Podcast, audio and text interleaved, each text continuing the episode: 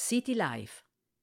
Il dritto, lo storto e il curvo aspettano lo sdraiato. A City Life sono iniziati i lavori, si concluderanno nel 2025, della quarta torre che si svilupperà tutta in orizzontale. Progettata dall'architetto danese Bjarke Ingels, City Wave, questo il nome ufficiale, sarà una gigantesca onda formata da due edifici vetrati e un lungo portico che fungerà da cerniera, coperto da una struttura curvilinea realizzata con tegole fotovoltaiche.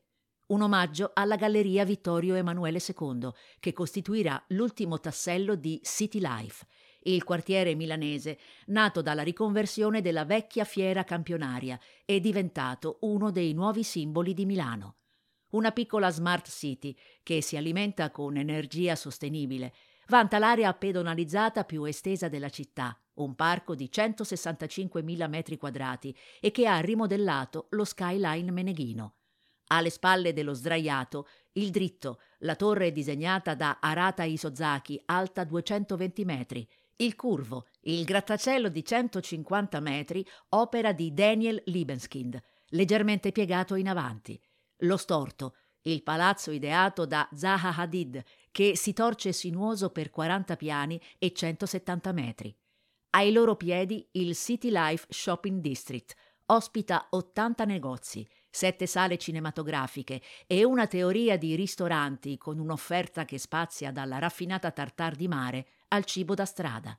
Così, accanto agli affollati tavoli del nuovo dispensa Emilia, una cornucopia di tigelle, tagliatelle e gnocco fritto, si staglia il bancone barca del Vivo, ristorante di solo pesce, mentre in disparte, ai piedi del curvo, il bistrò gastronomico PEC sciorina i classici del celebre marchio meneghino, insalata russa, patè, caviale di storione bianco, taglieri di affettati e formaggi. Fuori, ad accerchiare la piazza Tre Torri e le sue architetture ardite, una ridda di prati, panchine, vialetti, piccoli boschi, aiuole, che sono un compendio del patrimonio botanico lombardo e i 6.000 metri quadrati di orti fioriti. Alle porte degli orti, pausa da Good, ciringhito che apre soltanto durante la bella stagione. Sedie a sdraio, ombrelloni, tavolini e covoni di fieno in guisa di divanetti e una magnifica vista sullo skyline delle torri.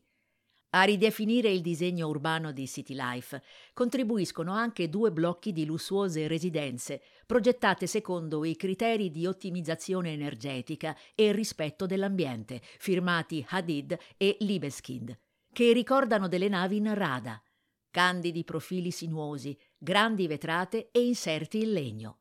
Qua e là le sculture di Artline, progetto di arte diffusa del Comune di Milano, che coinvolge artisti europei under 40, come i pali metallici dipinti di Coloré, la mano e il piede giganti in mattoni di cotto di Hand and Foot for Milan, le fontanelle pubbliche, dove la tradizionale testa di drago è sostituita da quelle di diversi animali.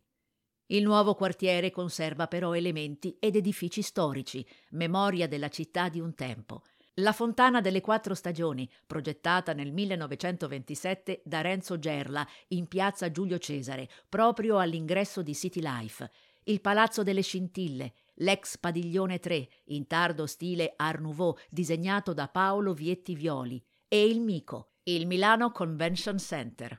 Questo edificio è quel che resta dell'antica fiera campionaria.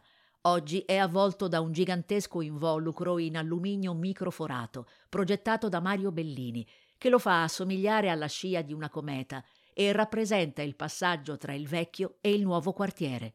La medesima anima trasformista che caratterizza il recentissimo NH Collection City Life di Via Colleoni, l'albergo 185 camere, piscina all'ultimo piano e bar sul tetto, ha inglobato l'ex chiesa del Cristo Re.